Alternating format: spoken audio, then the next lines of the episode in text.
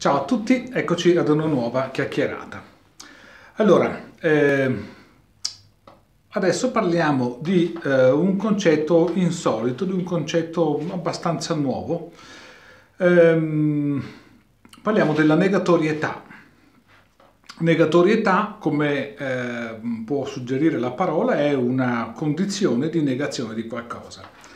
Allora, eh, andiamo a distinguere nel senso con cui userò questa parola, eh, andiamo a distinguere due fattori, la negazione e la negatorietà come sistema. La negazione è un no, è il fatto di eh, eseguire, di esplicitare una negazione diretta e chiara. Quindi la negazione è un tipo di azione e pertanto è un'azione. La negatorietà invece è un atteggiamento, eh, è un sistema più, più ampio che vede eh, l'uso dell'intenzione di negare, non tanto la negazione diretta del no.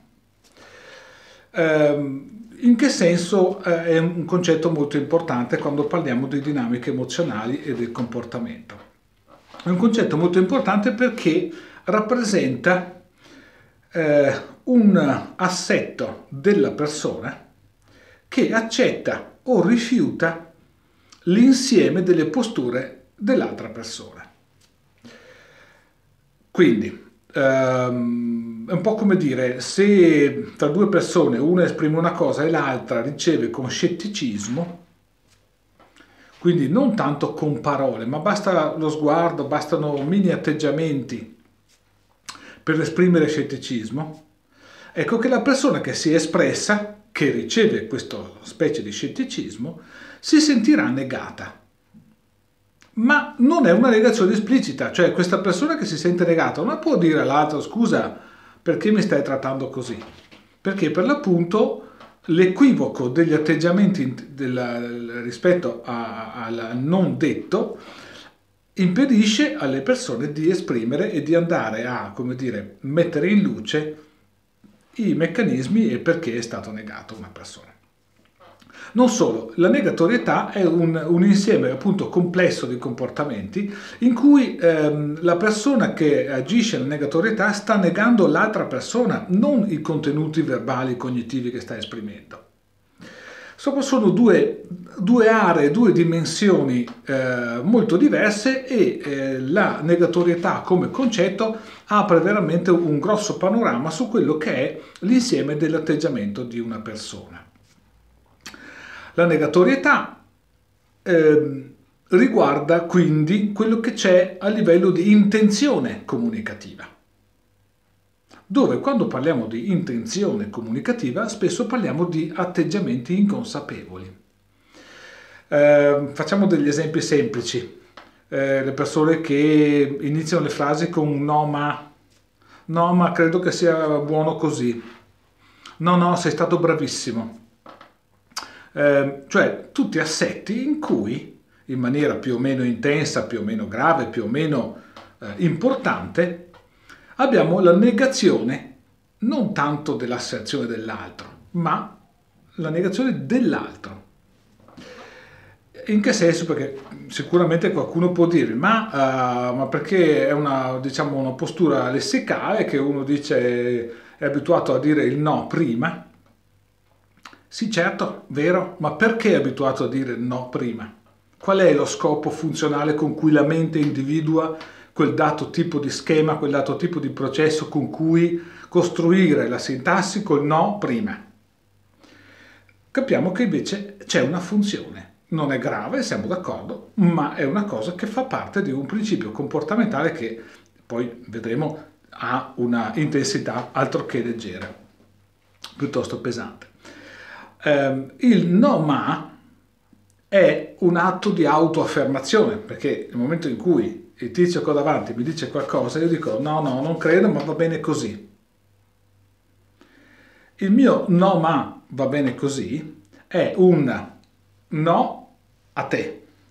Io faccio l'asserzione e tu ascolta la mia asserzione. Questo è il contenuto, diciamo, eh, emotivamente trasmesso da, dal semplice no ma l'equivalente del sì lo so, sì lo so, sì lo so.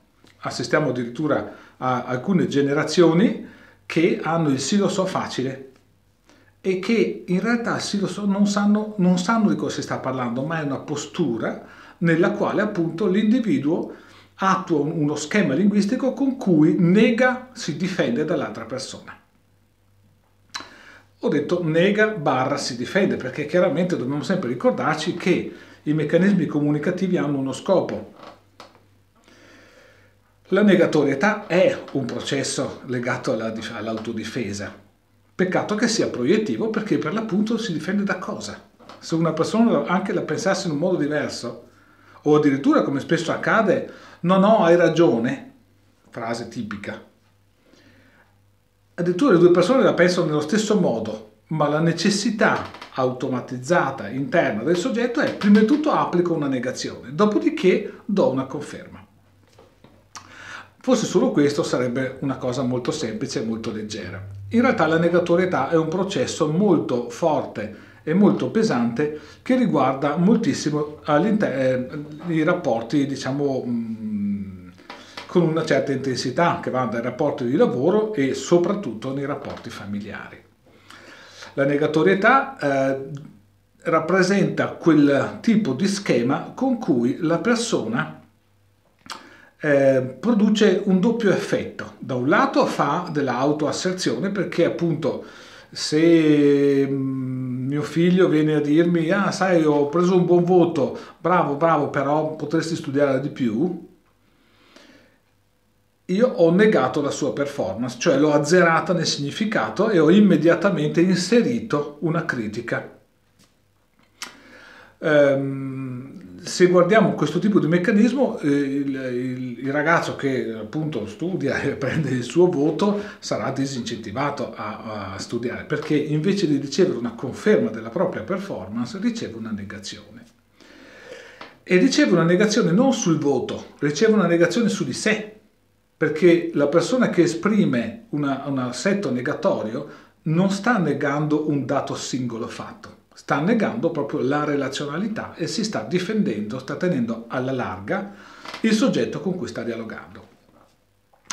La negatorietà ehm, riguarda eh, quella moltitudine di comportamenti in cui in qualche modo, soprattutto indiretto, c'è la negazione delle azioni altrui. Quindi citavo giorni fa di una bambina che era mm, per mano con la mamma e la mamma ogni 30 secondi le diceva stai qui, pur avendola tenendola per la mano. È chiaro che la bambina si sente pesantemente negata perché solo all'ipotesi di muoversi lei comincia a memorizzare l'assetto di negazione della mamma. Pertanto diventa un processo molto più complesso che il semplice eh, no esplicito. Cioè un atteggiamento che per l'appunto uh, produce delle forme complesse di negazione non di tipo esplicito, ma che producono un effetto sulla identità, sulla percezione, sulla sensazione dell'identità di se stessi. Nell'ambito del lavoro questa cosa è ancora uh, più uh, forte più importante perché l'ambizione, il ruolo diciamo, aziendale, il ruolo del lavoro, quindi la, la gerarchia, produce una condizione ancora più, um, no, non è più pesante, è più interessante perché eh, si lega anche ai meccanismi del potere. Mentre nell'ambito familiare la negatorietà dei genitori può essere competizione tra genitori, per esempio, se uno la fa con l'altro, tipico caso che quando una donna fa una cosa e dice al marito ah ho fatto questo, ah sì, carino. Io, in quel momento sta negando completamente l'interattività della moglie o la moglie che fa la stessa cosa col marito. E quindi, oppure verso i figli, stesso meccanismo dove appunto ehm, più che l'esercizio del potere che magari qualche padre può averlo, ma di solito mh, non è questo il focus del comportamento a livello emozionale, ma eh, è a livello di controllo. Quindi, per esempio, la bambina che citavamo un attimo fa, la madre esercitava questo meccanismo sicuramente per garantire a se stessa il controllo della bambina.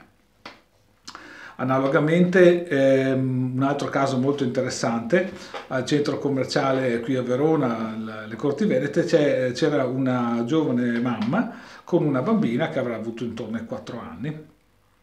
E eh, la cosa interessante è che la bambina stava mangiando un, un hamburger in questa seduta a ginocchioni sulla panca e la mamma a 20 cm così dalla faccia con un pacchetto un bel pacco di tovagliolini per tutto il tempo del, del pasto di, questa, di, questo hamburger. Ora, eh, siamo davanti a una pressione emotiva enorme che la bambina sicuramente si adatta a ricevere, anche perché non può contestarla, non può reagire, ma che produce uno stato di apprensione associato, in questo caso, all'alimentazione, a mangiare stosti ed hamburger. Allora, la uh, comprensione della negatorietà ci fa capire che molti atteggiamenti eh, hanno oh, un assetto dove proprio eh, si dà per implicito la incapacità, l'inadeguatezza dell'interlocutore. Nell'ambito del lavoro, tornando alla questione del lavoro, eh, invece che a questioni di tipo controllo, abbiamo questioni di tipo eh, potere esercitato, quindi dove l'asserzione di sé, la propria autoaffermazione, eh, diciamo, viene addirittura focalizzata come un qualcosa di istituzionale. Quindi se la persona è dipendente a me subordinato mi propone una cosa, il fatto di poter dire, di poter dare un giudizio, rappresenta proprio la forma esplicita e quasi consapevole, per molti, dell'esercizio del proprio potere cosa che è molto discutibile sul piano operativo perché, perché eh, l'azione negatoria, l'atteggiamento negatorio, inibirà, rende aridi i rapporti di lavoro, inibirà le iniziative, diciamo, di evoluzione nell'ambito del lavoro. Quindi se io sono un manager e ho dei subordinati a cui sostanzialmente blocco le iniziative o le tengo molto a bada, il risultato che devo aspettarmi è che queste persone tendano a calare la loro motivazione. Con questo niente di grave perché non tutti poi raggiungono livelli drammatici con cui bloccare la, diciamo, la proattività dei propri subordinati, ma in molte aziende invece questo rappresenta un problema perché la gran parte dei dipendenti diventano passivi lo si trova facilmente nell'ambito del lavoro oh, burocratico questo tipo di meccanismi, eh, specialmente nel mondo statale, dove appunto prendersi la responsabilità diventa una condizione difficile, comprensibilmente quindi il dipendente tende a non farlo. E questo rappresenta per l'appunto un sistema di limitazioni, non è né giusto né sbagliato, perché ci saranno le volte dove va bene e le volte dove non va bene, ma il punto cardine è che la negatorietà produce delle forme di attrito relazionale che hanno delle pesanti e forti catene di conseguenza. Ecco, per ora io mi fermo qui, nel prossimo video facciamo la seconda parte. Ciao!